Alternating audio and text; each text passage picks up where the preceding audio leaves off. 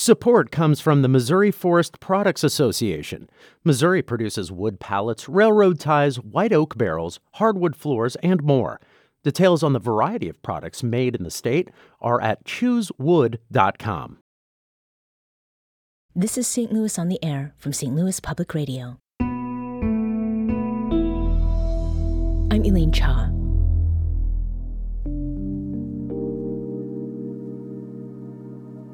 Precious Jones lost her son, Preston, to gun violence in 2022. While grieving Preston's death and seeking answers from the police, Precious attended a town hall on gun violence. The folks who sat on the panel for that public conversation did not include members of her community, an oversight and choice that left her feeling disappointed and excluded. She thinks there should be significantly more community involvement in efforts that take up issues like crime and violence the closest person to the solution is the closest person to the problem. So with these panels, you need to include people that's actually experienced violence, gun violence. You need to include youth that's actually either committing these things or that has experience you know because these are the the people that's going to give you your answers where are the families where are the mothers um, I feel as though they have two separate types of panels. You have that type of panel where there's only elected officials and people in high positions that will only and always be at that panel. You will never see a kid at that panel. You will never see a mother sitting on that panel.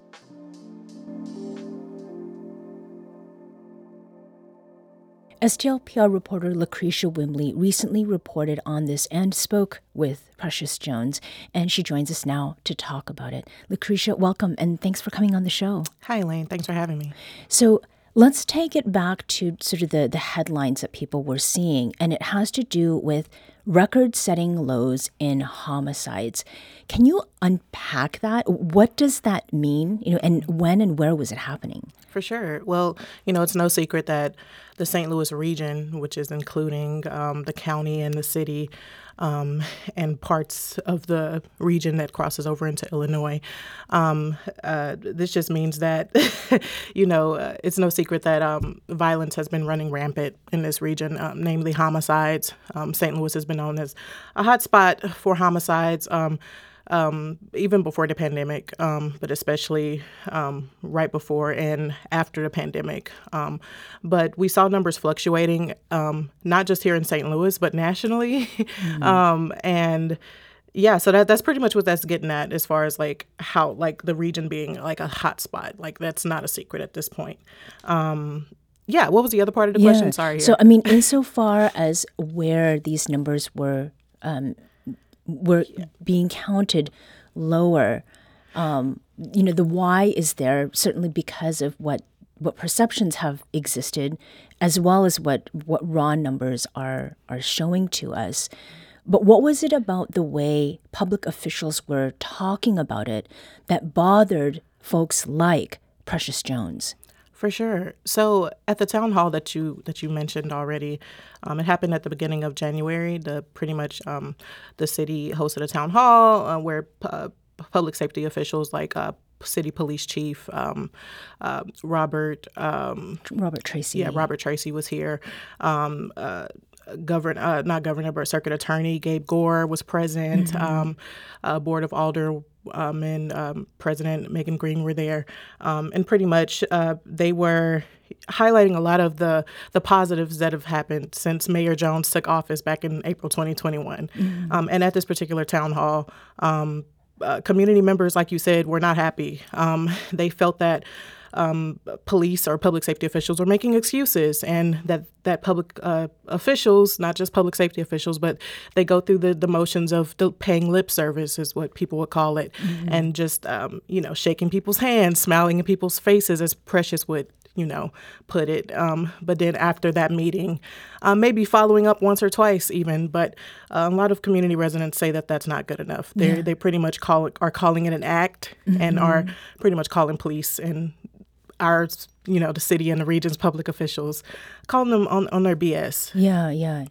I mean, so you were at this public meeting then.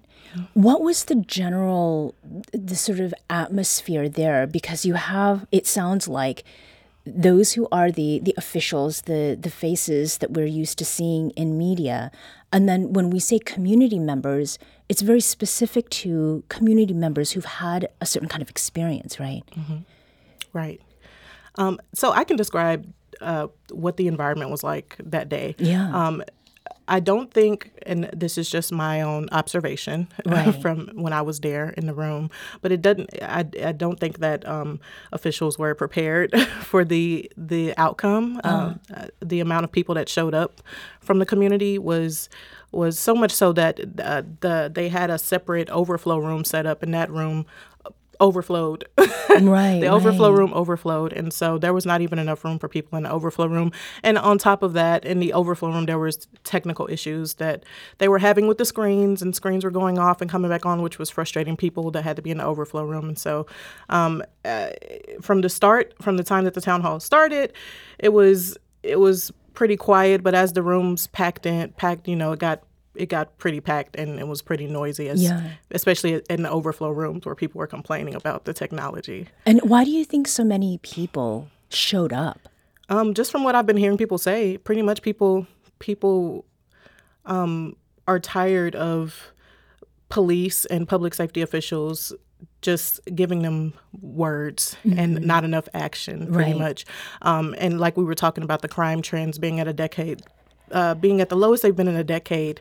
Um, you know, a lot of police and public safety officials, I mean, even the mayor, you know, has gone on record and pretty much um, crediting the drop in crime trends and homicides um, to police, giving them the credit pretty much. Um, and so a lot of people were upset and, and voiced their concern and, um, uh, you know, perspective about their, their how they perceive that being an issue. Yeah. Um, pretty much they're saying police can't police can't take all the credit here. There's a lot, and we've I've talked to experts too who's, who say that that's just not um, a responsible thing to do. To do, to do me. yeah.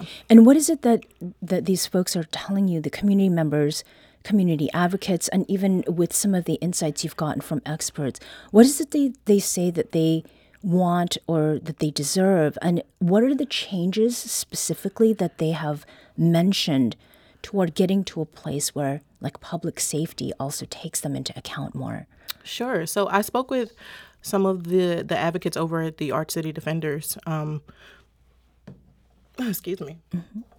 And they pretty much um, they're they're running a whole campaign that they've been running for a few years now.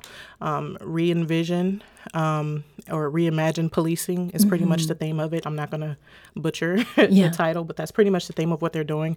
And their whole their whole um, their whole premise is um, the defunding police, meaning like not putting so much of the city budget towards police. Um, if I'm not mistaken, uh, I believe over half of the city budget is going towards police police funding, all things police. And so people at the uh, members from the ArchCity Defenders uh, definitely feel like that's a major problem. So that's one example. It's like where are we putting out? Where's the city putting its money?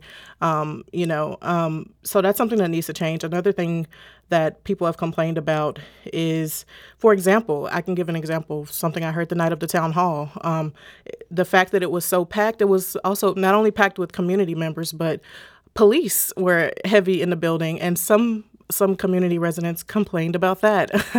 um, they expressed that they understood why police would be there because the chief was in the building, um, but uh, people like Precious did say that you know she felt like um, they were doing so much to try to pr- protect Chief Tracy that that and even an act in of that, even doing that, you know, having such heavy police presence, excuse me, um, could come off as like a cold shoulder to the public. Like, okay, we're here, we're showing up for you in, in person to hear what you have to say, to co- to partner with you, you know, as a community, but we're going to make sure we protect ourselves from you too. Okay. And so that was interesting.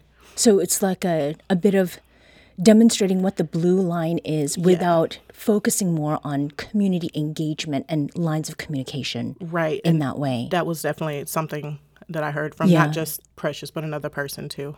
And how is it that public officials have responded since that public, you know, town hall and in response maybe to the the piece that you've put out? Yeah. So I personally haven't heard from police um, outside of my reporting and mm-hmm. having to communicate with them for the sake of the reporting. But from as far as like how they responded to community, um, I did hear from Precious, and she said that um, after the town hall, she heard from someone within the department. Um, it wasn't Chief Tracy himself.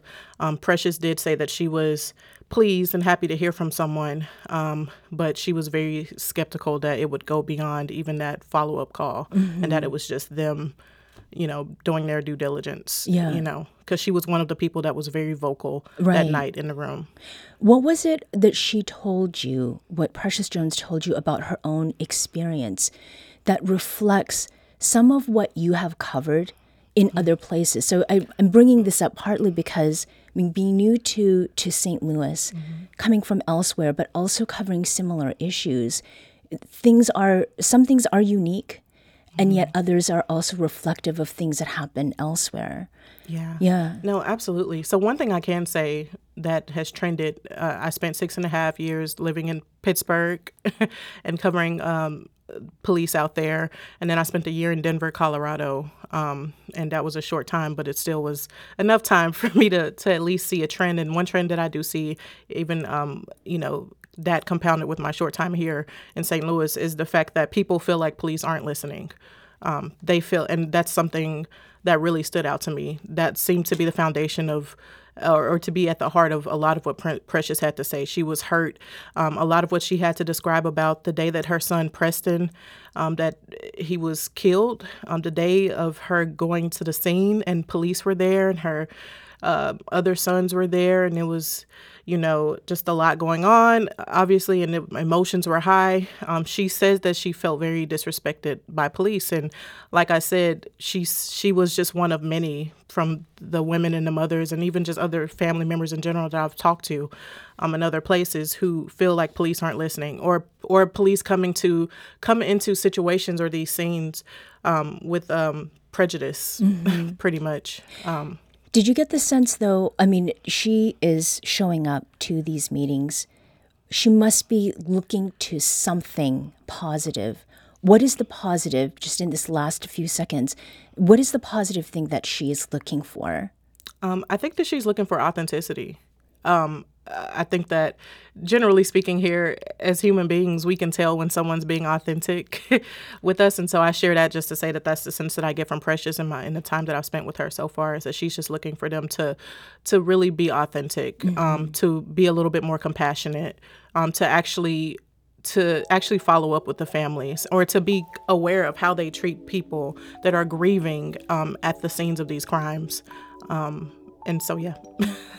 Lacretia Wimbley is a reporter here at St. Louis Public Radio. You can read her story, Violence Hits the Heart of St. Louis Residents.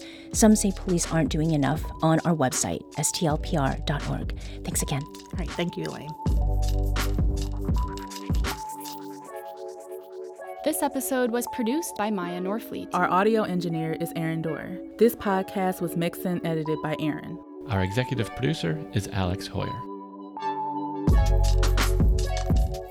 St. Louis on the Air is a production of St. Louis Public Radio. Understanding starts here. St. Louis on the Air proudly supports local artists by using music from Life Creative Group. Do you find yourself regularly listening to episodes of St. Louis on the Air? Suggest us to a friend you think might enjoy our conversations and leave us a review and rating on Apple Podcasts on the App Store. It's the simplest way to help people discover our show. Thank you. St. Louis Public Radio is a member supported service of the University of Missouri St. Louis.